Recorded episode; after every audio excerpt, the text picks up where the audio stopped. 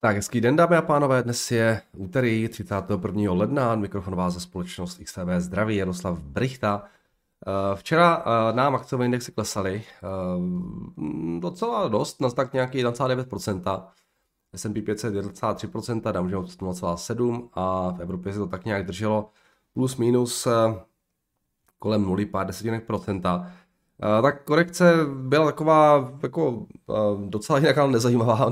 Ta pondělní sánce zase až tak moc důležitých zpráv nenabídla a všichni samozřejmě tak nějak čekají hlavně na to, na ty další dny, především středa čtvrtek, kdy máme ty centrální banky, máme tam ty velké společnosti. Takže lehká korekce možná to růstu z minulého týdne, žádný úplně velký fundament, který by to spustil.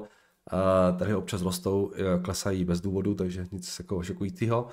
Eh, když se podíváme na eh, eh, ty jednotlivé index, sektory v rámci indexu S&P 500, tak včera změna největší negativní hlavně v energiích, 2,2% minus, informační technologie taky téměř 2% do minusu, jediné, jediné, co nám rostlo, byly consumer staples, když to rostlo pouze o 7 setin procenta a pokud se podívám na ty největší pohyby těch jednotlivých společností, tak se nám tady všechno červená.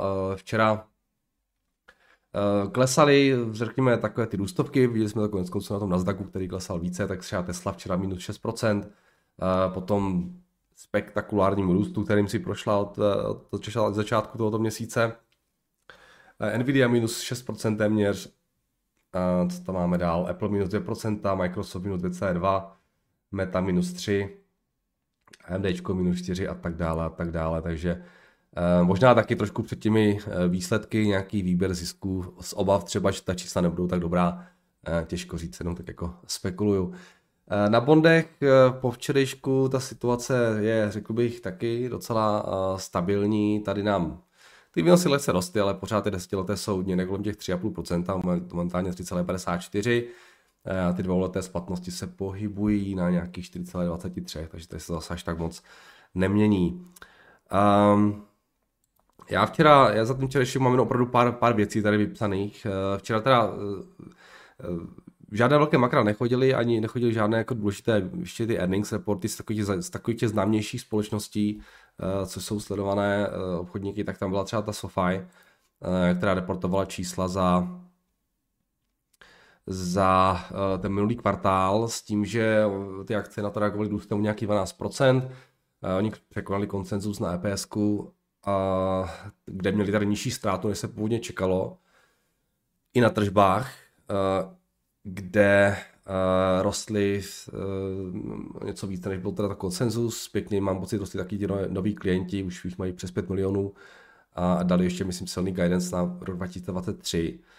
Já o tom psal včera na Twitteru trošku, jsem se rozepsal, ne o těch výsledcích, ale to je Sofia, protože se na ně trošku více díval, ale Viděl jsem se, že byste se na to ptali ještě v těch, v těch uh, komentářích, tak já se potom k tomu vrátím až té, až té sekci komentářů. No to bylo každopádně jediné, jediný takový report, který byl včera zveřejněný z těch zajímavějších věcí, nebo takových známějších firm. Potom tady mám pár věcí, akcie včera Alibaby se docela propadaly, v Hongkongu klesaly o nějakých 6% a klesají taky dnes ráno o nějaký další 2%. Celkově po tom otevření Číny uh, ty čínské akcie zatím klesají, ale Alibaba zdá se moc nepomáhají ani uh, takové nějaké spekulace uh, o tom, že chtějí přesunout, nebo že by mohli přesunout centrálu z Číny do Singapuru.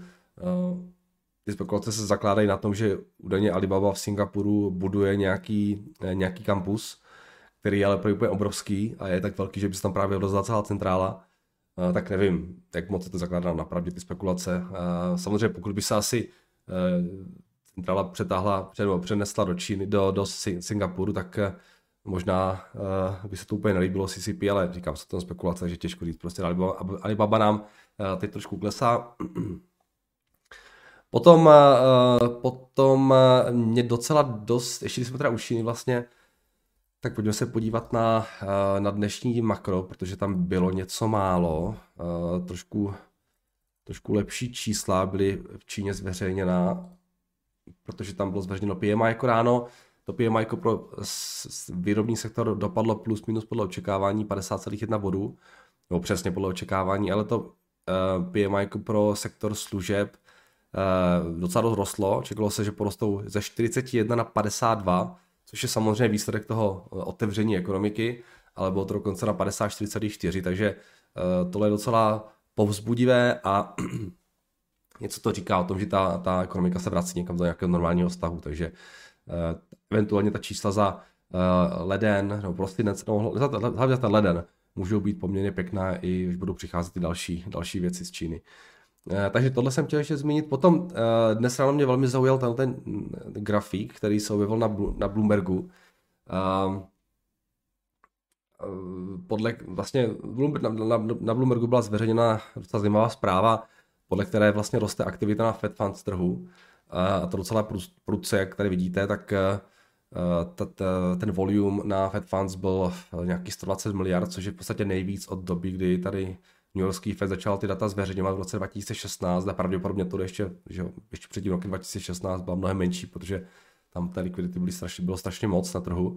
Takže velký spike eh, v těch posledních, eh, co to je vlastně, v tom, jo, velký spike během ledna, teda to jsou vlastně měsíční data.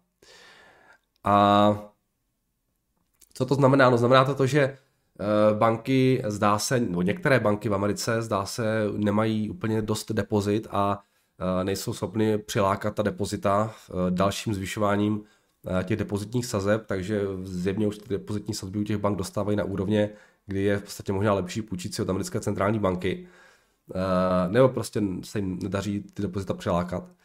A jenom to ukazuje, že to utahování Fedu, přestože Fed v tom lednu nijak neutáhnul, jako nově, nějak tu sazbu nezvýšil, tak to utahování reálně v té ekonomice dál pokračuje právě díky tady tomuhle, takže jenom taková zajímavost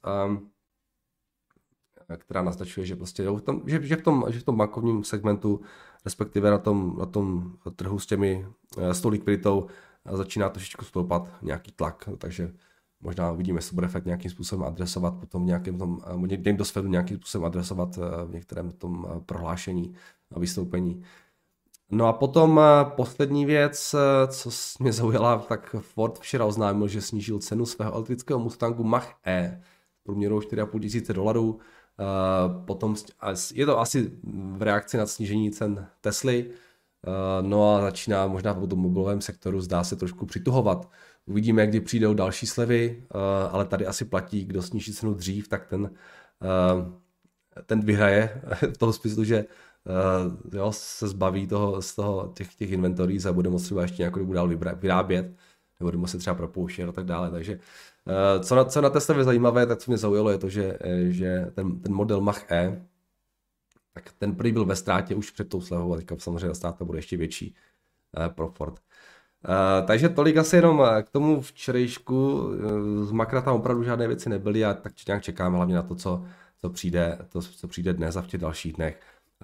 Pokud jde právě o tu dnešní sánci, tak uh, když se podíváme na ten makrokalendář, tak eh, dnes tam máme nějaké méně zajímavé data z eh, Evropy, nějaké CPI, tam budou z Francie třeba, data z německého trhu práce, eh, budeme tam mít HDP z eurozóny, dočkáme se HDP z Kanady, Chicagský PMI, spotřebitelská důvěra v Americe a potom v Novém Zélandě výsledky z trhu práce, takže tohle je makro a z těch korporátních věcí tak dnes už bude reportovat docela dost společností zajímavých, je mezi nimi třeba ExxonMobil, eh, AMD, eh, UPS, eh, Snapchat. Ten Snapchat bude zajímavý, už jsem říkal včera, je to takový, jo, takový test toho, jakým způsobem se daří, dařilo té reklamě.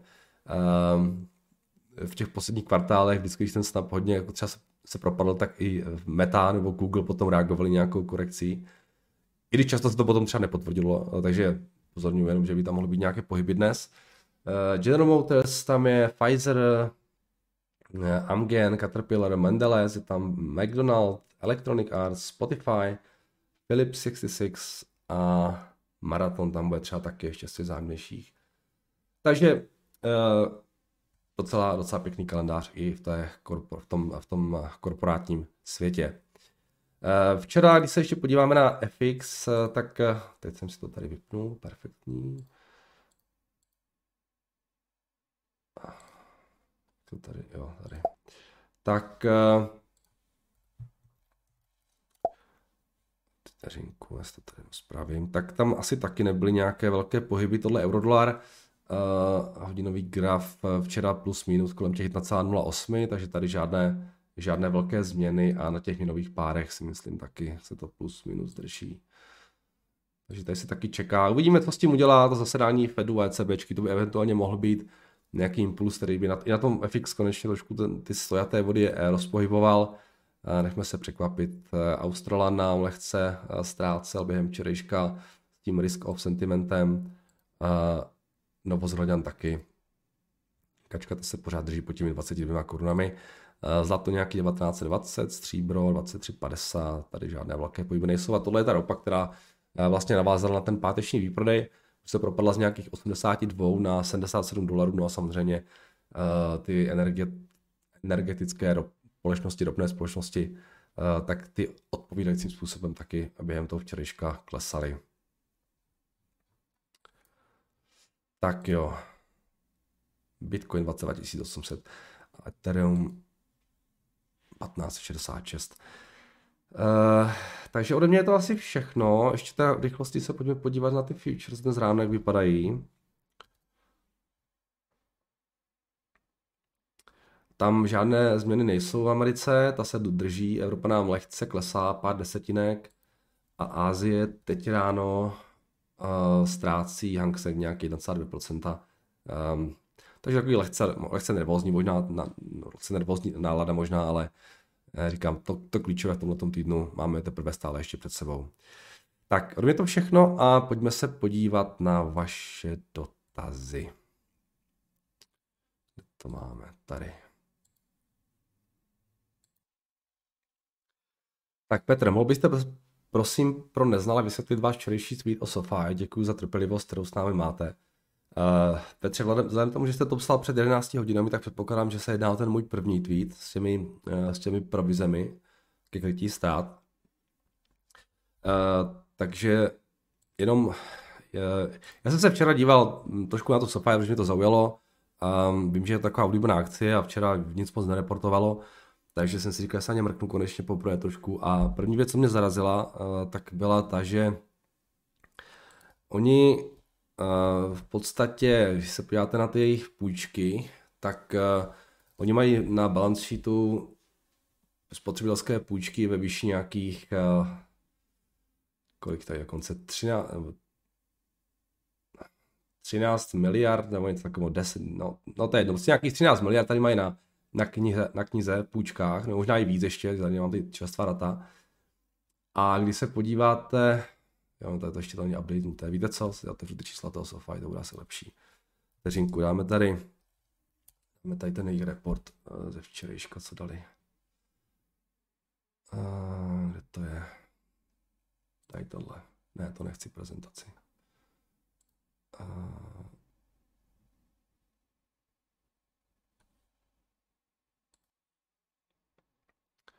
tohle. Tak, když se podíváte na to jejich balance sheet, kde to mají?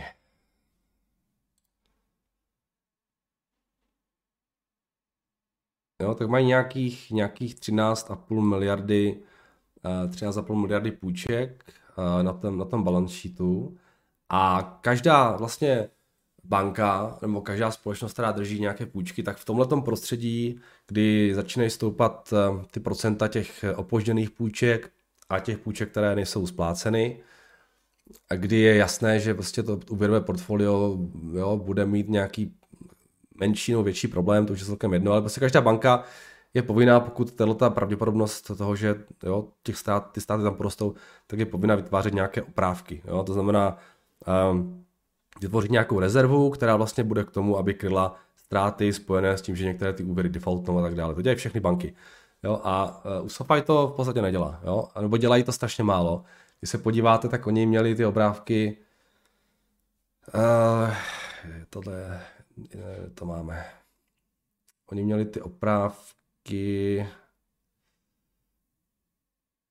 tady provision for credit, for credit losses, nějakých 14 nebo 15 milionů za uh, ten třetí kvartál, což je prostě strašně málo. protože když se podíváte třeba na Landing Club, což je, dá se říct, velmi podobná, podobný typ společnosti, tak když si tam otevřeme, oni reportovali výsledky, myslím, že minulý týden Landing Club, a uh, ti mají oprávky na úvěrovém portfoliu, které je mnohem menší. Jo? Uh, Landing Club má nějakých 6 miliard, to znamená v podstatě polovin, poloviční, poloviční úvěrové portfolio, které má SoFi. A ti dali oprávky ve výši to jsou taky spotřebitelské úvěry, jo, ve výši 61 milionů, jo. Minulém kvart, před minulém kvartále to bylo 82 a tak dále. Takže uh, Lending Club, podobné portfolio, uh, respektive jako spotřebitelské úvěry jsou dvakrát menší a oprávky jsou 61, SoFi má nějakých, nějakých 15. Jo. Ten důvod je velmi jako jednoduchý, je to takový jako účetní gimmick a to je ten, že uh, oni všechny ty svoje půjčky, uh, SoFi, které, které mají, tak oni to nedrží Uh, oni to účetně nemají nastavené takže to mají, že to mají jako investici, ale že to mají tom úvěrovém portfoliu proto, že to potom prodají někdy. Jo? A protože to mají v té sekci Held for Sales, jo, tady to máte, loans held for sale uh, at fair value, jo, 13,5 miliardy. A protože to mají účetně vedené takhle, tak nemusí vytvářet ty oprávky, jo. Což ale samozřejmě jako neznamená, že uh, tam ten problém s těmi úvěry není, jo. Oni ho akorát nereflektují v tom income statementu, jo. Takhle to prostě účetně jde dělat, oni to tak dělají. Není to, že by dělali nějaké věci, které jsou nelegální nebo tak, to vůbec ne, jo. jenom chci upozornit, že kdyby to měli, jak to má většina bank, jo, eh, tak ty oprávky budou u nich mnohem větší, pravděpodobně něco přes 100 milionů. A samozřejmě, kdyby ta oprávka byla 15, ne, nebyla 15, ale třeba 100 milionů, tak eh, ten net, net loss potom nebude 40, ale 140 milionů. Jo. Eh, takže Jo, jenom něco, co jsem, co jsem chtěl upozornit, že třeba by se lidi měli uvědomovat, že ten bottom line je tak nízký, jo, pořád je to ztráta, jo, ale prostě ta ztráta je tak nízká, protože mají tady tuhle tu jako, zvláštnost v tom, jakým způsobem si vedou, uh, vedou ty půjčky v tom, v tom balance sheetu, takže um, ta čísla nejsou tak, tak hezká, jak, jak, jak v, reálu, v reálu nejsou čísla tak hezká, jak je tady prezentují. Kdyby ty půjčky chtěli prodat, tak to pravděpodobně prodají se ztrátou. Stejně. No, takže um, na tohle jsem chtěl upozornit. Uh, u Sofiny teda. Tak, jdeme dál.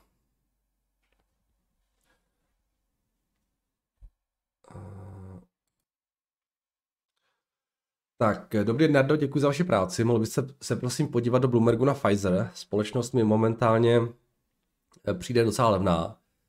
Ještě to souvisí s uklidňující situací ohledně covidu. Eh, avšak eh, valorizace už se blíží před covidovým úrovním, děkuju. Už jsou zpátky, jo? Ukažte. No, Pfizer zrovna dneska bude reportovat, ne? Jestli jsem to jsem tam, měl jsem to tam, ne? Jo, dneska budu dávat ty čísla, že? Uh, ukažte. Nějakých 43 dolarů za kus a před covidem to bylo kolik? Nějakých 36, no, tak ještě úplně zpátky nejsou, ale, ale propadly se docela, to je pravda. Těžký, no, já těž, těžko říct, tak moc uh, ten covid ještě v tom, v tom eh, dojíždí v těch číslech. Ale když se podíváte na ten výhled, tak uh, podstatě ten koncenzus je nějaký 71 miliard dolarů na tržbách. Uh, loni to bylo 100 miliard, takže docela výrazný propad, takže to bude asi všechno ta vakcína. Ale 71 miliard je pořád teda dramaticky víc, než kde, kde byli třeba v tom roce 2019. To je jako výrazný nárůst. Takže co to, co to je? Tam možná ještě tam, nevím, těžko říct úplně je nesleduju. A tam možná ještě nějaký dojezd toho covidu je, nedokážu to posoudit. Možná, že ten propad k tomu případem jako snížení těch, těch revenues je ještě větší, ale, ale nevím, jo, fakt nevím, co tam uh, dělá ten. Zajímalo by mě, co dělá ten rozdíl těch, uh, těch skoro 50 miliard v podstatě oproti roku 2019, nebo 60 miliard. Oni mají o 60 miliard vyšší, vyšší to měli o 60 miliard vyšší tržby než, než v roce 2019. Jestli to je jenom ta vakcína, nebo jsou to ještě nějaké další věci, samozřejmě nějaké zdražování léku asi a tak dále, ale eh, těch 71 je pořád docela dost. No. Takže ale kontext je 71, 23 miliard. No. Schválně, ukažte, mám tam nějaké čísla ještě na další rok. No pak je tam 69 a 23. Možná těžko říct, nevím. Jak to, jak to bude vypadat potom ta čísla.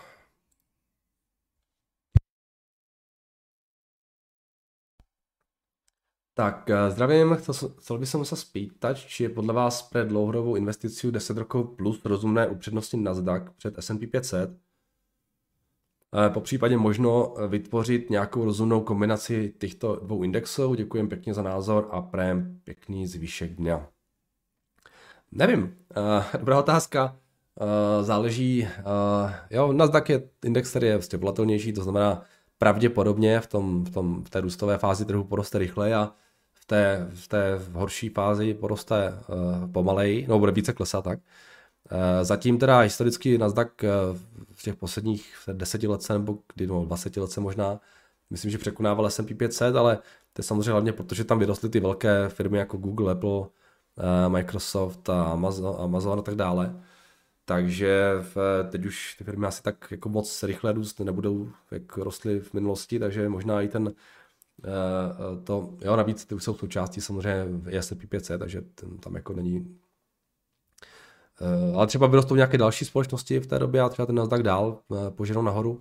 Těžko říct, no. Já asi, osobně asi, kdybych musel někomu o tom rozhodnout, tak bych asi preferoval trošku jako bezpečnější S&P 500 a šel bych radši do tohohle, ale ale to víte, že může Nasdaq dál překonávat, ale um, já nevím. Tak, zdravím vás, Jardo, měl bych dotaz na Upstart. Už se tu řešil, když jste říkal, že jste částečně bral zisk, ale pozici dál držíte. Věci kolem se tu řešily, ale scénář do budoucna s rostoucí konkurencí lehce, lehce na vážkách dle vás. A já souhlasím a proto nechápu, proč Upstart eh, teď tak letí nahoru. Napadá vás důvod, mám dojem, že mi něco uniká, děkuji a se daří. Jiří, uh, jako nic vám neuniká. Myslím, že potřebujete jenom podívat se trošku širší na ten trh, jo, že to není o upstartu, to je o celém trhu. Katie Woods, jak jsem říkal včera, konec konců ten ARK Innovation Fund je nějaký 30% plusu. Jo. Takže neroste upstart, ale rostou všechny firmy podobné upstartu, takové ty růstovky, technologie, které se jako propadaly o 50, 60, 70, 80% tak v tom lednu se to prostě teďka trošku zvedlo. Takže ta správná otázka není, proč doste Upstart, ale proč doste, proč doste všechno, proč doste všechny tyhle ty akcie. A za mě uh, ta odpověď na to bude asi nějaká kombinace, uh, řekněme, uh, short covering, to znamená, ty shorty tam, jo, to byly, to byly jako těžce shortované společnosti všechno, uh, takže nějaký možná výběr zisků těch shortařů, kteří samozřejmě, když tu pozici uzavřou, tak musí, to, musí tu, musí tu uh, pozici koupit. A uh, potom nějaká, řekněme, možná úleva z toho, že ta inflace konečně klesá, naděje, že by třeba mohl být nějaký soft landing a tak dále. Jo. Ty sazby nám taky teďka klesly ty výnosy. Takže kombinace asi těchto faktorů bych řekl, ale nějak jako bych se nad tím ne- nezamýšlel. Jo. Tam, jako to, co je opravdu důležité, není, nejsou tady ty výkyvy měsíční a tak dále, ale prostě to, jaká jsou data, respektive jaké, jaké jsou earnings a jak se těm firmám ve skutečnosti daří. Takže uh, pokud máte firmu, která, která koreluje teďka krátkodobě s trhem, tak eh, to bych vůbec neřešil. Vy chcete to, aby přestala korelovat s tím trhem dlouhodobě, v tom smyslu, že bude ten trh překonávat. Tak, zdravím Jardo, při dnešním dotazu na RST bank a banky obecně jsem si uvědomil, že vlastně taky nevím, na jaký mám úrok na svém účtu a to jsem starý, e, není mi ani 30 let. E, přiznám se, nemám tam žádný úrok. Eh, mají podle tebe jednotlivé banky nějaké konkurenční výhody? Eh, to, srovná, eh, nebo to znamená, má cenu do nich investovat? Přijde mi, že minimálně čistý zákazník, nebo český zákazník je velmi konzervativní a nelze ho přetáhnout prakticky na nic. Neznám ve svém okolí nikoho, kdo by aktivně sledoval vývoj sazeb na svém účtu. Spousta lidí ani na účty nechodí a jen platí kartou. Podobně to vidím by the way s operátory. do kterých bych z tohoto důvodu také neinvestoval. Myslím si, že lidé nejsou ochotní přecházet ke konkurenci, i když nabízí například nižší ceny, rychlejší data a podobně. Na druhou stranu se tomu nedivím, přijde mi absurdní mít banku pro pár korun na procentech, i když je to možná pouze můj boomer názor. Boomer názor, když vám není ani 30, prosím vás, to, to boomer ještě opravdu nejste teda. Uh, ale díky, díky za dotaz. Já jsem včera se bavil s Martinem Jakubcem a ten mi taky říkal přesně to, co mi říkal, to mi tady píšete vy, že vlastně uh, ho to vůbec nenapadlo sledovat, že se taky díval, že má taky nulu, takže to taky, že už to taky hodilo nějaký spořák, spořák nebo něco.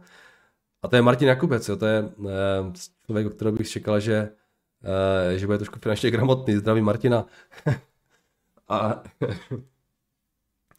takže um, a, takhle, to má dvě roviny. Jednak je ta, ta že uh, bych chtěl apelovat úplně na všechny, kteří mě to posloucháte, uh, ať se podíváte, uh, jaké máte podmínky na bankovním účtu. A především uh, zavolejte babičkám a dědečkům, kteří tam určitě mají nějaké stovky tisíc. A uh, pouhou tady touhletou lehkou změnou, kterou uděláte přes internet nebo vlastně tím, že si mi zadete na banku, tak jim vyděláte spoustu peněz, protože já nevím, třeba na půl milionu, když máte 5%, tak máte 20 tisíc ročně, to není málo, to si myslím, že každý ocení, takže vlastně vás Eh, zamyslete se nad tím, jo, jestli vaši třeba rodiče nebo prarodiče, nebo vy třeba, uh, jestli tam máte nějaké větší částky a kontrolujte si to, protože uh, přece to těm bankám nebudete dávat. Ne? Takže to je jedna, jedna věc. Druhá věc je ten, ten váš dotaz a tady s vámi docela souhlasím, že vlastně a mám úplně stejný názor v tom smyslu, že bankovnictví se začíná stávat tak jako trošku komoditou, jo? že Eh, ten člověk to není schopen rozlišit, eh, jestli no, většina lidí to nejsou schopna rozlišit, jestli ta nebo ona banka. A proto si myslím, ale zase na druhou stranu, eh, to není tak, že by banky nebyly schopny tím zvyšováním úroků jako lákat depozita. No, to rozhodně jsou. Třeba to nejste vy, ale prostě jsou to lidi jako já. Třeba, jo, já to řeším dost. Jo.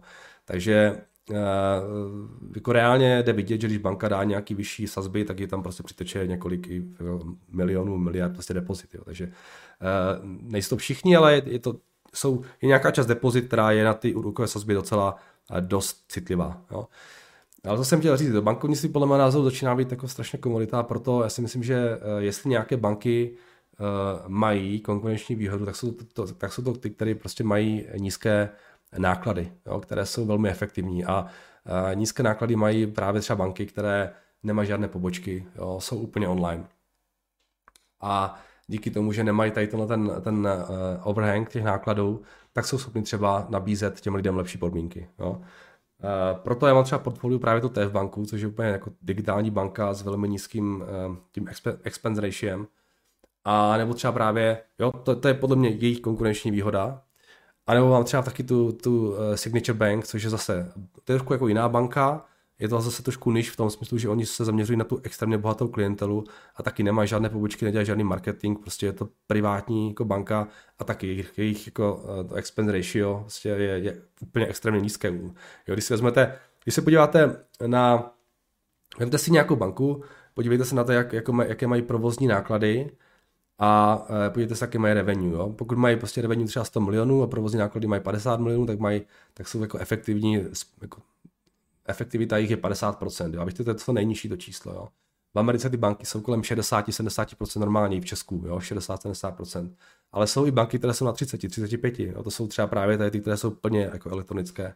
A tady už je velká výhoda proti, jo, velká část těch nákladů může být předělaná, přesunuta do akcionářům jako nějaký zisk a zároveň těm, těm klientům jako nějaký třeba vyšší úrok nebo nějaký bonus program nebo něco, eh, čím ty klienty můžou motivovat tomu, že k ním přejdou. Jo. Takže Tady já vidím velkou výhodu bankovnictví, jinak souhlas, že ty klasické banky, eh, je to všechno uh, vlastně stejné. No. A ta jejich velká jako výhoda je v tom, ale zase u těch velkých, že čím jste větší banka, eh, tím máte levnější deposit base. Jo, vy právě ta, ta Erste, jo, která je, je bankou, jo, tam, tam je nejvíc těch starších lidí, jo, kteří právě mají dost dost peněz, a neřeší tady tohle, takže oni mají ty depozita v podstatě nejlevnější ze všech. Jo? A ty, ty velké banky proti těm menším mají ty depozita vždycky, vždycky levnější než ty, než ty třeba středně velké banky, jo? nebo menší. Takže to je jedna obrovská výhoda tady těchto těch banky, velkých bank, je to, že si mají to jméno, že tam ty lidi mají ten účet a právě to třeba nechtějí moc řešit a neřeší nějaký poplatek, nebo vlastně to, že tam mají jo, nějaký, nějaký trošku větší úrok. Takže to je vlastně, to je vlastně největší výhoda těch bank. Těch, těch zavedených eh, velkých. Ale pak mají zase nevýhodu třeba v tom, že mají nějaké jiný, jiný požadavky na tu kapitálovou přiměřenost. Většinou ty jako fakt super velké banky musí držet více kapitálu, to znamená, ten, ten return on equity není zase tak vysoký eh, jako u těch menších bank. Takže je tam vlastně nějaké pro a proti. No. V tomhle světě, kdy jsou sazby vysoké, já si myslím, že mají trošku navrh eh, ty větší banky nad těmi menšími. V tom světě nulových sazeb je to potom si myslím naopak.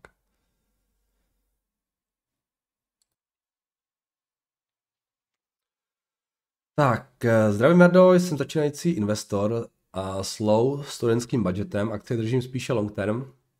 V některých pozicích mám profit, kde se i zamýšlím, jestli není třeba odprodat a reinvestovat do některé uh, podhodnocené společnosti. Chtěl bych se zeptat, v jakých případech je podle vás vhodné prodávat? Uh, pojmy buy the dip slyším neustále, ale na opačný případ jsem nikde moc dobrou odpověď nenašel. Moc vám děkuji za videa a vaše srozumitelné vysvětlení dané problematiky. Uh, no, prodávání, to je vždycky těžší než nakupování. Já, uh, já myslím, že já to mám takhle. Uh, já prodávám většinou, když změním názor na tu společnost, anebo najdu něco lepšího. Jo? Když si řeknu, že vždycky se snažím na to portfolio dívat jako, jo, že to jsou nějaký prostě portfolio, mám, mám tam několik akcí a vždycky se snažím srovnávat, jestli by třeba tato akcie jo, v tom desetiletém horizontu byla třeba lepší než tahle, Jo, když si myslím, že ten výnos té jedné by mohl být výrazně vyšší, tak třeba uprodám nějakou a přidám to do té, přidám to do té která mi přijde zajímavější, protože třeba jako klesla. Jo. Takže vždycky je to takové vážení jo, toho pro a proti v rámci toho moje portfolia a vždycky, když přidávám nějakou novou pozici, jo, tak to neznamená, že to je tak, o které bych si myslel, že poroste nejmín ze všech, ale třeba tam je nějaký jiný důvod, jo? třeba prostě mě něco zaujalo, jo, chci to trošku více diverzifikovat a tak dále, ale když to prodávám, tak opravdu je to hlavně o tom, abych, abych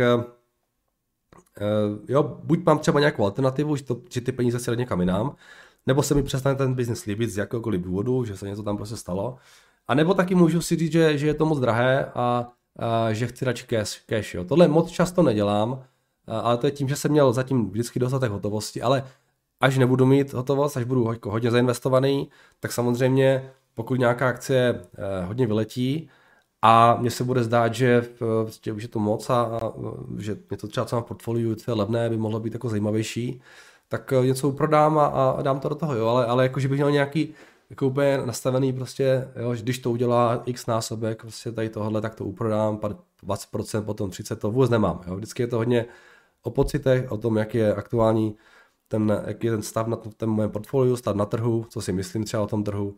Jo? Není to nic exaktního a já si takže sám tomu řeknu, jo? že takže to, že jste v tom trošku ztracený, tak nejste sám, já taky. Jo? Já taky prostě kolikrát jako nad tím důmám a nevím, jestli už nebo ještě ne.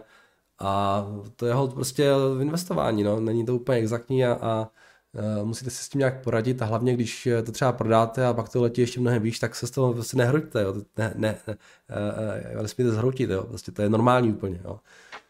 Občas to prodáte, vyletí to nahoru, občas to prodáte a poletí to dolů, jo. takže občas bude super, občas to bude na prd, jo. ale, ale důležité je nějaká konzistence v tom výběru těch společností a ten dlouhodobý horizont si myslím, to je to, je to hlavní, jo. takže, takže nic, jako žádnou konkrétní radu pro vás nemám, ale nejste v tom sám a, a a vždycky je to velká otázka, jo? jestli prodat, kolik prodat, kdy prodat. Jo? To je...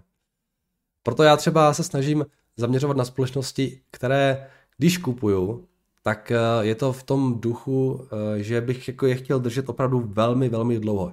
Nemusí se to potom třeba jako stát, můžu najít nějakou zajímavější a můžu změnit názor nebo to prodat. Ale vždycky ten, ten sentiment je takový, že to chci držet prostě navždy, abych nemusel právě řešit, jestli to mám prodat někdy. Jo? Takže takže já jsem dřív jsem právě kupoval společnosti, které jako byly třeba nějakou, jsem přišli nějak jako levné, ale nechtěl bych je držet třeba 10 let, jo. A ty, to už jsem přestal, přestal dělat, jo. že fakt jako, uh, protože u těch společností, které už do začátku vím, že nebudu držet dlouho, tak už vlastně se stavím do té otázky, že se budu muset rozhodnout o tom, kdy to prodám a to já vlastně nechci. Jako, takže, uh, takže já jsem na to našel takhle, jo, že to vlastně kupuju s tím, že to nechci prodat nikdy. Jo.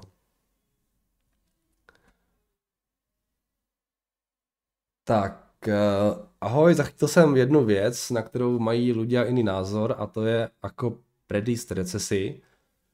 Jedna skupina tvrdí, že Fed musí úroky co nejvíc zvýšit, aby jich nemuseli dlouho držet vysoko a skoro uvolnit.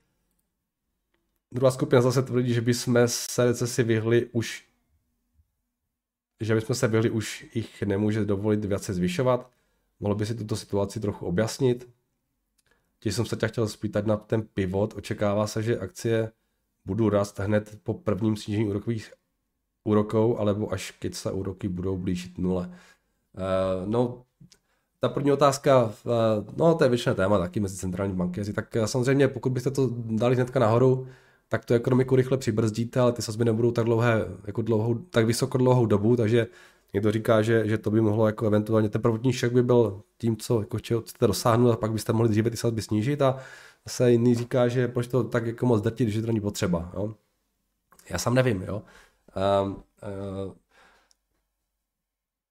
Jo, můj názor je ten, že ty sazby už asi není třeba dál zvyšovat, ale, ale to je názor, který nemá žádnou cenu, protože já samozřejmě nemám křišťálovou kouli a nevím, kde bude ekonomika se za půl roku, za rok. Jo. Takže uh, tohle asi jenom k tomu. A co se týče toho pivotu, tak uh, to zase, jo, jako nic se neočekává, jo. to neznamená, že, jo, já si dokážu klidně představit i scénář, kdy sníží sazby a ty tady budou klesat, jo. Pokud se bude jednat o nějaký hardlanding, pokud přijde nějaký průšvih, ta ekonomika opravdu se ukáže nějaký problém někde, nějaký třeba defaulty na nějakém vlastně realitním trhu nebo já nevím co, a Fed bude muset reagovat snížením sazeb, aby prostě hasil ten požár, tak klidně může klesat ty sazby a trh může dál klesat. Takže to je, jo. Když, byl, když byla finanční krize, tak eh, trhy kolabovaly v době, kdy prostě Fed snižoval sazby na nulu. Takže, a, a, takže záleží vždycky na pří, je to případ od případu a zase nedá se říct, že prostě jakmile Fed začne snižovat sazby, tak nutně musí začít z akcie. Jo. Tak zdravím Merdo, dopřál uh, jste sobě ten VR headset od Meta na Vánoce, jak si plánoval. Jestliže ano, pak uh, jaké jsou tvé zkušenosti? Nedopřál, Richie. Já, já jsem nad tím přemýšlel a bylo mi líto prostě vyhodit 50 tisíc za, za ten headset, protože uh, já vím, že bych ho asi moc nepoužíval. A jenom jako, jenom si ho koupit, abych si to zkusil, uh, se mi úplně nakonec nechtělo. Jo? Takže já, já, eh, můj plán je, že překecám naše, že, že překecám vlastně ajťáka v XTBčku, je to koupí a že se to potom vyzkouším a pak se třeba rozhodnu, takže, takže uvidíme, jestli mi to podaří. Ale, ale jsem strašná držglešle, ne jsem, jsem nechtěl prostě ty peníze za to, za to vyjazovat, protože já vím, že bych to dal potom tady někam, někam do skříně a už bych to asi, už bych to asi nepoužil.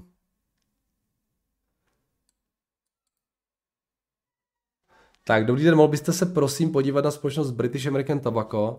Je to společnost zabývající se, tabák, se tabákovými výrobky. Tabák sice v posledních letech je čím dál více regulovaný, ale myslím, že eh, dokud nenastane scénář z knih George Orwella, tak kde kouřit budou. Společnost se snaží jít dobou, takže vyrábí různé elektronické cigarety a tak dále. Chtěl bych znát váš názor, díky za ranní komentáře, přeji hezký zbytek dne.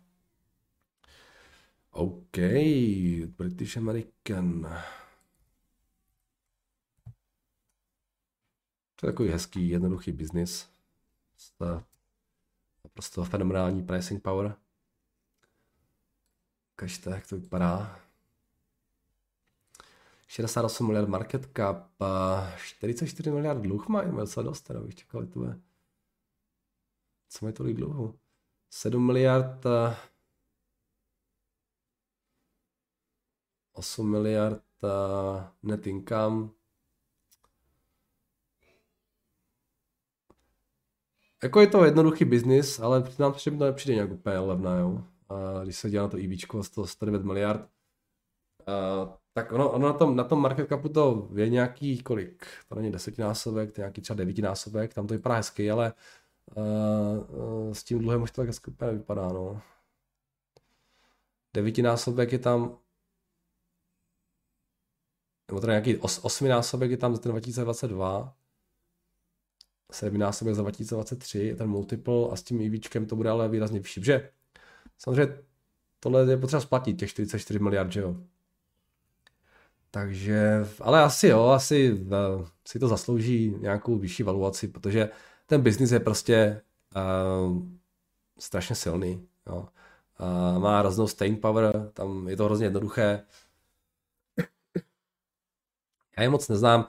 Jediné, co vy jako akcionář se nechcete od nich, je to, aby dělali nějaké krizi akvizice vis Altria. No. Jinak pokud budou dělat to, co dělají, nějaké cigarety, nějakou inovaci uh, v rámci toho, toho, vapingu nebo těch e-cigaret, nebo co to je, tak uh, uh, si tady budou, budou vydělávat pořád spoustu peněz a, a ty budou dávat asi akcionářům všechny, jak to mají, jak to mají s tím, s tou distribucí akcionářům. Dividendy 5 miliard, a equitu nekupujou, no, to je škoda, možná bych chtěl vidět nějaký buybacky. Ale spousta akcí, spousta eh, toho jde, jde přes dividendu akcionářům a tohle to prostě budou dělat i nadále, jo. Dividend deal nějaký 7%. Proč ne? Proč ne? Ukažte ještě tak pro zajímavost, jak to mají geograficky. Bude nějaká Asie, ne? To bude úplně Latinská Amerika.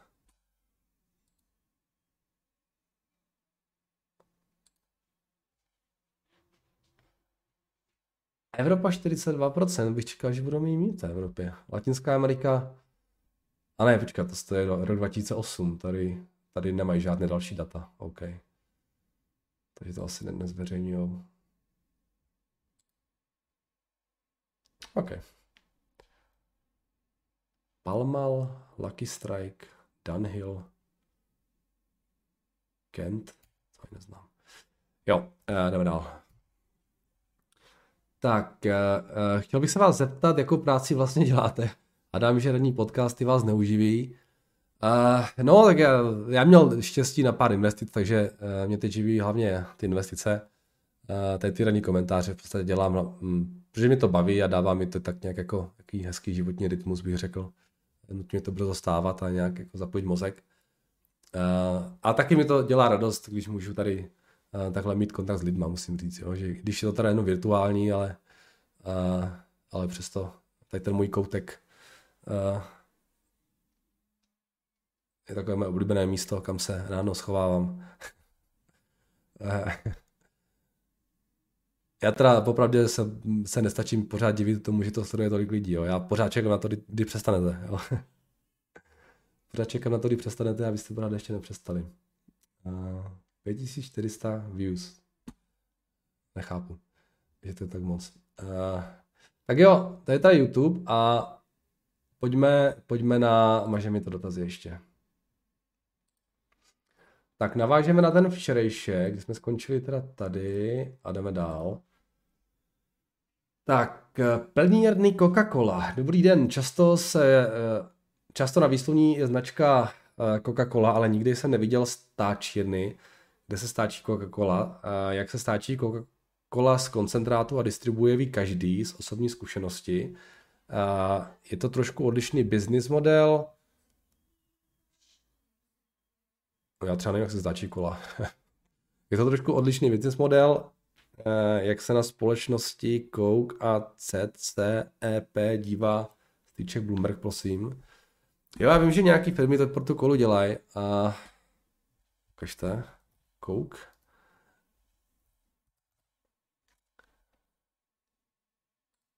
Ale nikdy jsem se na ně úplně nějak moc nedíval.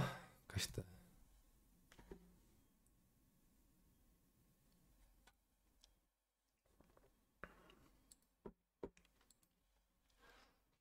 4,5 miliardy market cap, 6 miliard uh, revenue, net income 93. No, asi stabilní biznis, dá se. Nevím, jestli třeba nestáčí ještě pro někoho jiného, protože jim ty revenues docela dost rostou, což asi tam nebude jenom kola, nebo že ten ta prodává té ty tržby zase tak moc, ten objem zase tak moc neroste, jestli se nepletu, určitě ne tak jako rychle. Nevím. Nikdy jsem se na ně moc nedíval. 5 miliard IVčko, 400 milionů net income. Je mi to docela normální.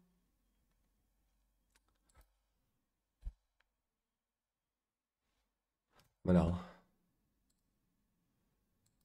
Tak, hezký den, Jardo. Poměrně pravidelně vás poslouchám, musím vás rozhodně pochválit. Jsem teprve začínající investor a skrz XTB cirka rok pravidelně nakupuji přes především ETFK. A mám jeden dotaz, který vám možná bude zdát hloupý, ale rád bych na něj od někoho znal odpověď, respektive názor. Jaký je rozdíl mezi uh, tady jsou nějaké dvě ETFK, SRX8.D a CSPX.UK. Je vlastně oboje S&P 500, jedno je v eurech a v druhé je v dolarech, ale principiálně, je to na v librách, ale principiálně by volatilita měla být u obou stejná. Rozdíl max v tom, jestli víc věřím dolaru nebo euru. Uh, to jsme tady řešili už taky párkrát. Je úplně jedno, jestli uh, jako investor kupujete v S&P v dolarech, v eurech, v korunách, v rublech, v jenech nebo v zimbabských dolarech, protože ta výkonnost bude vždycky stejná všude. Jo? Uh, minus to z nehodnocení nebo zhodnocení té měny samozřejmě. Ale uh, to neznamená, že na tom vyděláte, jako když bude třeba dolar posilovat. Jo? Prostě příklad, když bude dolar prostě, jo, o 10% silnější, jo, tak to eurové S&P bude vlastně o stejný ten procentuální rozdíl výš, než je to dolarové. Jo? To je jedno, protože prostě pořád je to S&P. A to neznamená, že jste vydělali 10%. Vy máte pořád stejnou hodnotu toho indexu, jo? která ale v tom směném kurzu je teďka jiná, než je v eurech nebo dolarech. Takže je to úplně jedno, v čem investujete. Uh, jestli máte eura, kupujte eurový, jestli máte libry, kupujte librový, jestli máte dolary, kupujte dolarový.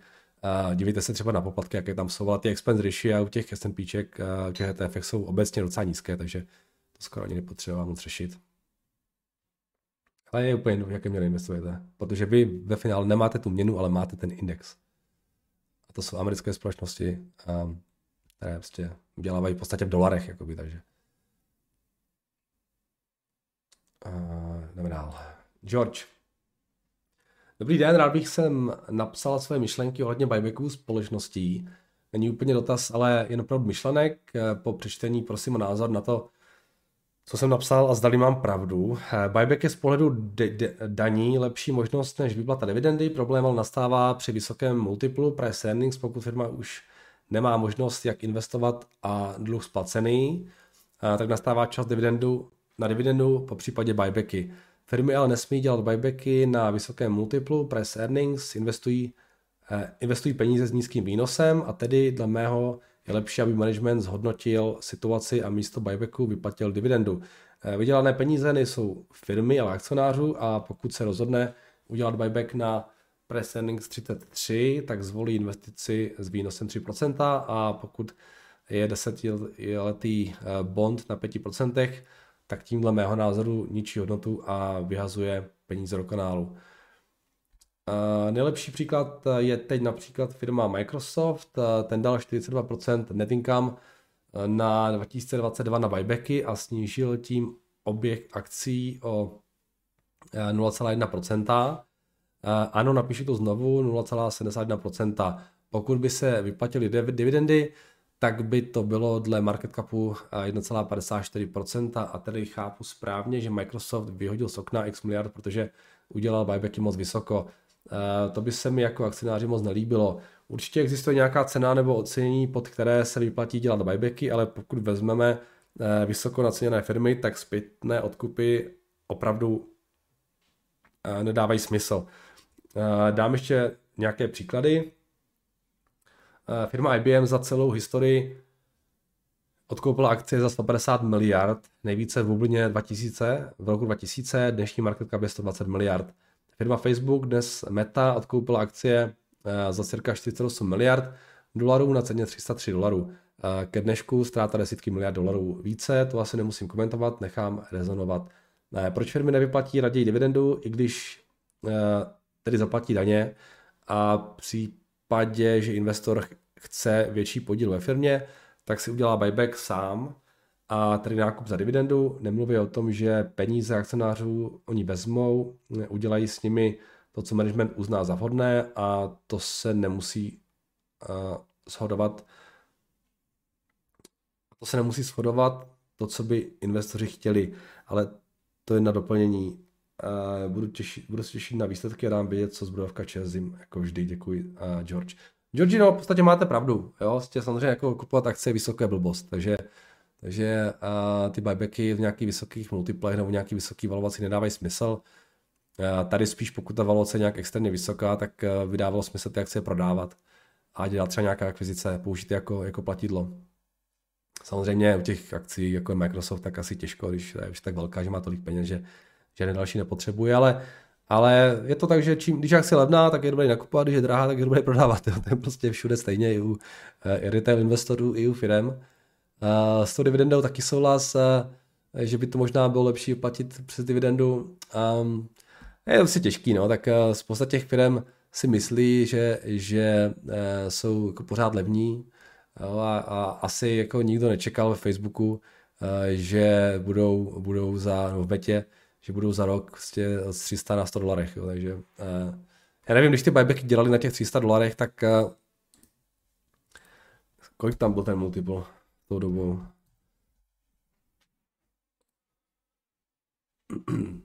to byl 2001, že asi rok, ne? Nebo něco takového. Ne, teda 2021.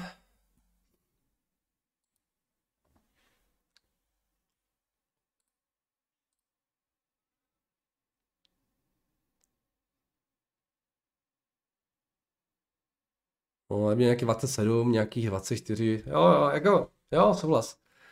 Uh, já bych taky radši viděl, kdyby, ale uh, v případě té mety tam asi jako nikdo nemohl čekat, že se budou prodávat, nebo nikdo to určitě nečekal, že se budou prodávat příští rok za na 13. Jo. Samozřejmě tam by bylo naprosto ideální, kdyby ty peníze si všechny nechali v tom balance sheetu a kdyby řekl, Marku, za rok budete na 100 dolarech, pak to všechno narví do těch buybacků, tak uh, to hold prostě nikdo neví, jo. takže to by bylo samozřejmě ideální a um, ale jo, jako ta dividenda, já bych to taky jako preferoval v těch vysokých valuacích, když už teda chtějí ty peníze vracet akcionářům, ale bohužel prostě uh, zvyklost je taková, uh, dělají se buybacky, dividendy jsou nějaký pravidelný stream, jo, té hotovosti, který se tak nějak jako postupně zvyšuje. I když čest výjimkám jsou samozřejmě firmy, které vyplácí mimořádné dividendy. A tak by se to podle mě mělo dělat. Prostě mimořádná dividenda tady máte. A dějte si tím, tím, co chcete, akcionáři. Ale bohužel se to nedělá. Nevím, jakou roli třeba v tomhle tom hraje u těch velkých techů to, že oni mají trošku možná problém s tou hotovostí, eh, v tom, že ona není třeba všechna ve Spojených státech a nevím, jestli tohle třeba není problém, že oni mají spoustu v Irsku, v Evropě, Teďka, kdyby to chtěli vyplatit jako tu dividendu, nevím, jestli by to třeba museli převést do státu, tam by to museli ještě zdanit. Tohle třeba může trošku hrát roli, ale to je jenom u těch velkých firm, ale u těch menších tam to, je, tam to není takhle, takže, takže a celkově s tím dotazem nebo s tím komentem souhlasím.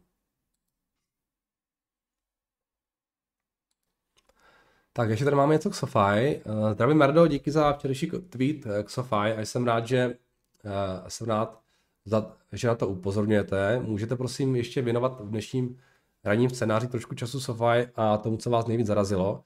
Rád bych ještě slyšel nějaký váš komentář k ABS trhu. Jak je možné, že na něm uh, proti konkurenci téměř nefigurují. Dále bych se rád zeptal, jak je myšleno, že půjčují sami sobě. Vysvětlíte uh, nám obecně, jak funguje sekuritizace v praxi, proč na ní SoFi má tak malý zisk, potažmo ztrátu poslední dotaz k SoFi mám ohledně toho, jak provizují úvěry proti konkurenci. Tak to jsem tady ukázal, ty, eh, jak to je s těm provision, provision for loss. A tohle teda asi reakce na ten, já jsem včera se trošku rozepsal teda o na Twitteru, ještě jsem dal taky jedno vlákno, vlákno, a, protože mě to, přiznám se, jako, já jsem kolem toho tak nějak, viděl jsem, že to je jako hodně oblíbená akce, ale když jsem se na to úplně moc nedíval a když jsem se na to včera podíval, tak mě to úplně moc nenadchlo. A, takže jsem se o tom trošku rozepsal, se na to, když tak se na to podívejte. Takže co mě nejvíce zarazilo? No tak zarazilo mě to, že ten celý ten růst té SoFi v podstatě je o tom, že, tak jak jsem to psal v tom vlákně, jo, ten business model je takový, že oni prostě jsou banka od roku 2021, díky tomu jim jako dramaticky narostly depozita, která v podstatě rozpůjčovali. Jo. Takže oni víceméně, ten celý ten růst té společnosti je o tom, že, že vzali že si dali větší leverage do, té, do toho balance sheetu. Jo? Měli nějaký kapitál a ten, jako více, ten, ten si v podstatě napákovali těma depozitama a těma půjčkama, které vydali. To není žádná rocket science, to umí každá druhá banka. Každá druhá banka je, nebo každá banka je napákovaná. Jo? SoFi nebyla banka, teď je banka, takže měli nějaké 4 miliardy equity, na kterou, na kterou postavili těch 13 miliard spotřebitelských úvěrů. Celý ten růst, který tady byl, je způsobený tím, že mají bilanci mnohem více úvěrů, to znamená ten, ten uh, interest income, což z těch, z těch půjček, logicky dramaticky roste, protože předtím měli, já nevím kolik, 4 miliardy třeba uh, půjček, než byly banka, a teďka mají těch 13 nebo kolik, takže předtím měli logicky vlastně, vlastně 90, teďka mají 297. To je naprosto logické, že jim ten interest income roste, ale to je, říkám, to je jenom funkce té páky. No. A potom, co tam mají dál? Mají tam, mají tam uh, z toho non-interest income tam mají loan origination and sales, což je nějakých 139 milionů. A to je zase, jo. To je zase funkce toho, že v tom minulém roce jako dramaticky navýšili to portfolio a vždycky, když, když dávají nějakou půjčku nějakému konzumeru, tak na to mají, oni nejenom, že mají z té půjčky úrok, ale oni mají taky nějaký origination fee, jo? to znamená poplatek za to, že vám tu půjčku dali. Jo? A to je zase, jo? tak to je, to je tady, je těch 139 miliardách. To je opět funkce zvyšování té bilance. Jo? Pokud by nerostla ta bilance a ona nemůže růst do nekonečna. Oni ještě můžou růst, oni mají dost kapitálu, jako jo, ale takže oni ještě můžou zvyšovat tu páku a můžou růst díky tomu, že budou zvyšovat to leverage v tom, v tom balance sheetu, jo. Ale, ale tam přijde prostě doba, jo, kdy eh, to leverage už bude tak vysoké, že už nebudou moc dál růst, aniž by museli, aniž by potřebovali nový kapitál. A potom moje otázka je, kde bude ten další růst. Jo? Eh, ty, ty origination už nebudou tak vysoké, jak byly tom minulém roce, kdy prostě ex, oni, jim se ta bilance zvýšila o nějakých nevím, 7 miliard nebo kolik, prostě uh, uh, ty půjčky. Oni, oni koupili v minulém roce 7 miliard půjček. Jo. To jde jenom proto, že můžou, že mají ten capital buffer, jo, ale prostě tohle nejde, nejde, dát do nekonečna. Takže origination fees jsou vysoké, ale tohle pravděpodobně prostě jakmile dosáhnou nějakého limitu, kdy už nebudou moc přes ten kapitál růst, tak tohle bude jako výrazně dolů. Jo. Pak tam mají co? Sekuritizaci mají minus 8 miliard. Jsem dával na to, teda 8 milionů, pardon, to jsem dával graf na ten, na ten Twitter, že na tom uh, trhu s těmi sekuritizovanými ABSky nejsou vůbec. No, nejsou, já nevím, proč tam nejsou, to je dobrá otázka, to bych se měl, měl zeptat. Nejsou tam hlavně teda, ten jejich podíl klesal už předtím, než se stali bankou. To je, to je první věc, co mě zarazilo. Eh, teď tam nejsou asi proto, že všechny půjčky si nechávají sami. Ale teď je samozřejmě otázka, jakmile už budou mít tu, tu balance sheet nastavenou, takže už nebudou chtít dál nějakým způsobem navyšovat to leverage, tak pak se ukáže, jestli ten biznis je fakt fungující, protože ten jejich business model by měl být takový, že oni pořád budou brát nějaké půjčky, eh, dávat nějaké peníze, ale budou ty půjčky potom přes tu sekuritizaci přeprodávat nějakým dalším investorům. Jo? A tady narazí na docela těžkou konkurenci, jako je třeba právě Upstart, jako jsou nějaké další prostě společnosti, které tohle teď dělají taky. Jo? A otázka, bude schopná SoFi v tomhle konkurovat? Těžko říct, já nevím. Já se divím, že na tom trhu dneska nejsou. Prostě bych čekal, že tam aspoň nějakým způsobem figurovat budou, jo? ale nejsou tam. Takže tohle je něco, na co nemám odpověď a na co si myslím, že by se měl akcionář ptát.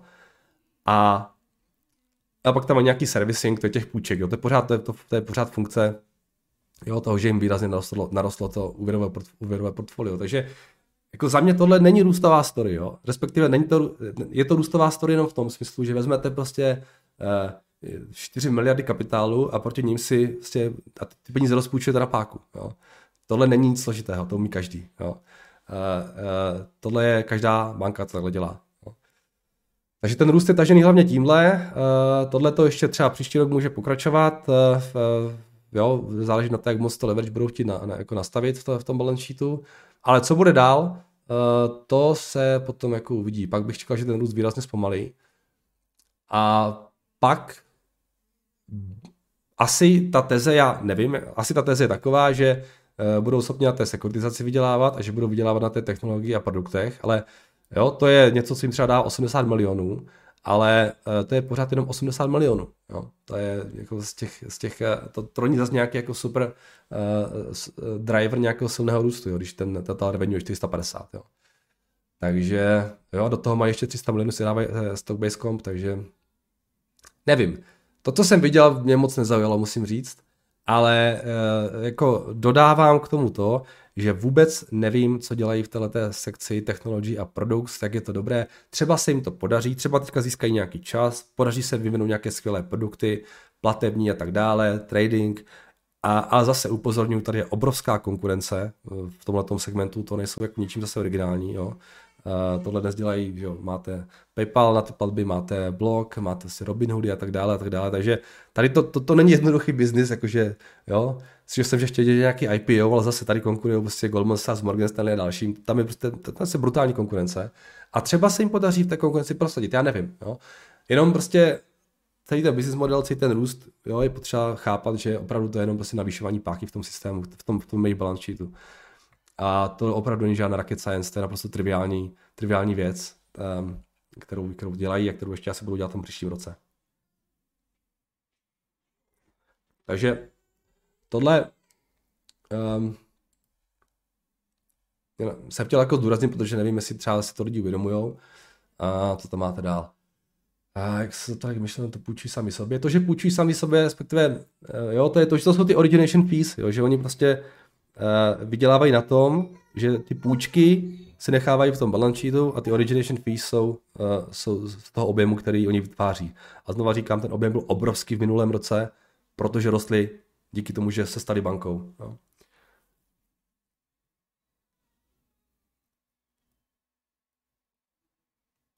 Jak obecně funguje sekuritizace.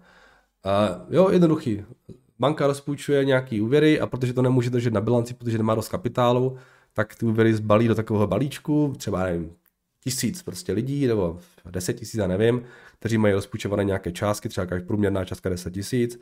Teď ten balíček rozseká na nějaký tranše a ty tranše potom prodává postupně investorům s tím, že ta, jo, ta vrchní tranče, ta nejbezpečnější má třeba nižší výnos, ta nejrizikovější má vyšší výnos a takhle banka vlastně se, z, z toho balance sheetu vlastně vylipuje pryč ty půjčky, které ona, ona si nechá to origination fees, jo, a potom ty, ten, ten net interest income už potom přijímá někdo jiný, jo? nebo ten interest income už přijímají investoři někde jinde. To je běžná praxe, um, běžná praxe, ale zase, kterou dělají úplně všichni a, a, a uvidíme, jak budou schopni konkurovat tomu, tomu biznisu těm, těm ostatním, jakmile uh, ta bilance dosáhne nějaké úrovně, až prostě nebudou schopni dál, nebo nebudou chtít dál růst. Tak jo, to je asi všechno. Uh, takže díky za vaše dotazy a uslyšíme se opět zítra. Mějte se krásně a naslyšenou.